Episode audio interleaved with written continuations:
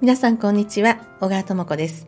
心の扉を開く幸せ先生術。この番組はもっと輝きたいあなたへ西洋先生術とヒプノセラピーの情報をお届けする番組となっております。さて今日からですね月星座シリーズを始めたいと思います。月星座は仕事や人間関係に生かして人生を楽にする。それが月星座です。思い込みや悩みの多くは私たちが持つ月星座から来ています。月星座っていうのは人生のベースなわけですね。私たちが生まれた赤ちゃんから7歳までにその時に月が私たちに大きなエネルギーを送っていました。ですから月のエネルギーは私たちの潜在意識に入っています。そしてそれは私たちを自動操縦しています。無意識に動いていること無意識の反応無意識の考え方っていうのは月星座が私たちにもたらしているエネルギーなんですね。でこのことが分かると星座別にどんなことを私たちに影響しているかっていうことが分かってくると自分が何に勝手に反応してしまうのかとか私がどういったことに行き詰まりを感じやすいのかとかそういうポイントがわかるんですね。そうするとあここは必要以上にこんなに悩むことなかったんだとか別の角度から自分を見てみればいいんだって分かってすっと人生が楽になるんですね。でこれはえー、仕事というのは人生の一部。こう人の性格やあの考え方の一部ですからそこが変わってくるとおのずと仕事ということも変わってきますし人間関係にもとても役立つことがあのあるんですね相手の方の月星座を知ることであこの人はこういうことにあの過敏に反応しちゃいがちなんだなとかいうことが分かってくるとあの人の理解ご家族とかお子さんとか同僚の方とかもね、まあ、もし誕生日が分かればなんですけれどもあのいろんな理解が深まってくるのでこう幅が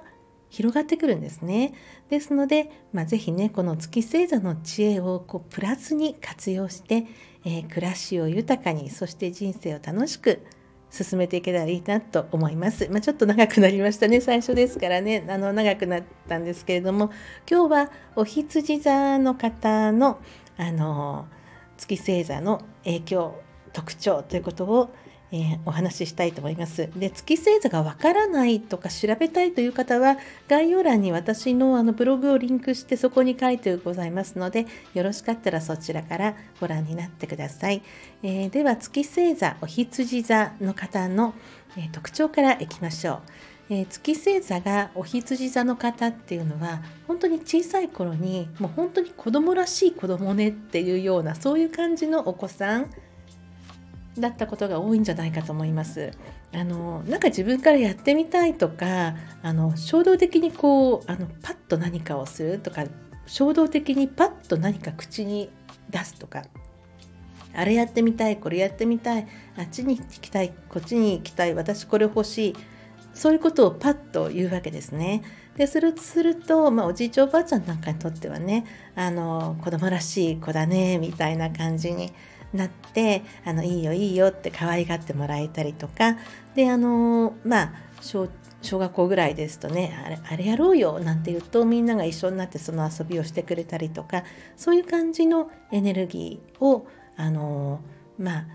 多かれ少なかれねあの持っていったんじゃないかと思いますけれども。一方で自分の時間っていうのもないとなかなかこう元気が出ないようなところもあったんじゃないかと思います。あのリーダーっぽく見られる反面なんかこう自分だけの場所とか自分だけの空間とかがないとあの息切れというかエネルギーがこうチャージされない感覚とかがあってでどこかでなんとなくこう無理してリーダーをしているじゃないかとかなんかそんな感じのあのことがあるような感覚が起こりがちなんですね。でこれはなぜかというとお羊座っていうのは自分私という自我なんですけれども月星座がお羊座だとそれがわからないという出方をするんですね。なので自分って何だろうっていうのがわからないわからないのでまたかえって自分というものにこだわってしまうということが起こってくるわけなんですけれども。ですのであの月のお羊座の方はあの肩書きとかあの会社名とか役職とか立場とかいろいろなこうあの社会的にあの OK と言いますかこう評価されていることに対してこう素直に信じるというかあこの人がこう言ってるんだから間違いないだろうとかあるいはその自分に肩書きがついた時に安心するとかそういうことも起こってきます自分っていうのがわからないのでそういうこうラベリングされた状態にすごく安心感を感じたりとかそういう感覚が月星座からもたらされたりするんですね。で例えばこう結婚相手ですとかお友達ですとかもあのこういう職業をしている方こういう立場にいられる方っていうのがこうバシッとこうラベリングされてる方だとあこの人と一緒にいたら大丈夫なんだとかそういう感覚を持ったりそういうことがあの起こってくるんですね。で月星座お羊座の方はあの一番あの困ってしまうっていうのはこうすぐにこうパッと反射的にカットするあのその怒りがなかなか抑えにくいそれはこう自分をなんか否定されたように勝手に思ってしまうようなところがあって自分っていうのがよくわからないんですよ基本的に。なので何か言われた時になんか自分を否定されたような感じがして反射的にカーッと怒ってしまってそれでカーッと怒った結果すごく自己嫌悪になってそしてそのことをぐるぐるぐるぐるぐるぐるずっと考えてしまうわけなんですね。でこうリーダーっぽく子どもの頃の印象があるのでなんとなくリーダーっぽい雰囲気っていうのがずっとこうあるわけなんですよ。あなんかこの人言い出してなんかこの人やってくれそうだっていう雰囲気があるのでそういう立場を上の立場を任されたりとかそういうことがあるわけですね。そうすると実はものすごく苦手なんですね表に立って自分のことがわからないのであの何かこれをしますとかこうリーダーとなって進めていくことが非常に怖い苦手なんだけれども周りからそう見られるのでやった結果なんかものすごいプレッシャー感じてあもうこの仕事を続けられないわって思い詰めたりとかあの悩む時間ですね。こう体をこう蝕むような悩み方ですね。そういう感じをしてしまいがちなのが月お羊座でなぜかそのことばっかりぐるる考えて常に自分にダメ出しをし続けてしまうようなところがあるんです。で今ちょっと大げさに話しました大げさに話しましたがもしこういう部分が月お羊座の方でこういう部分があったとしたらそれはあの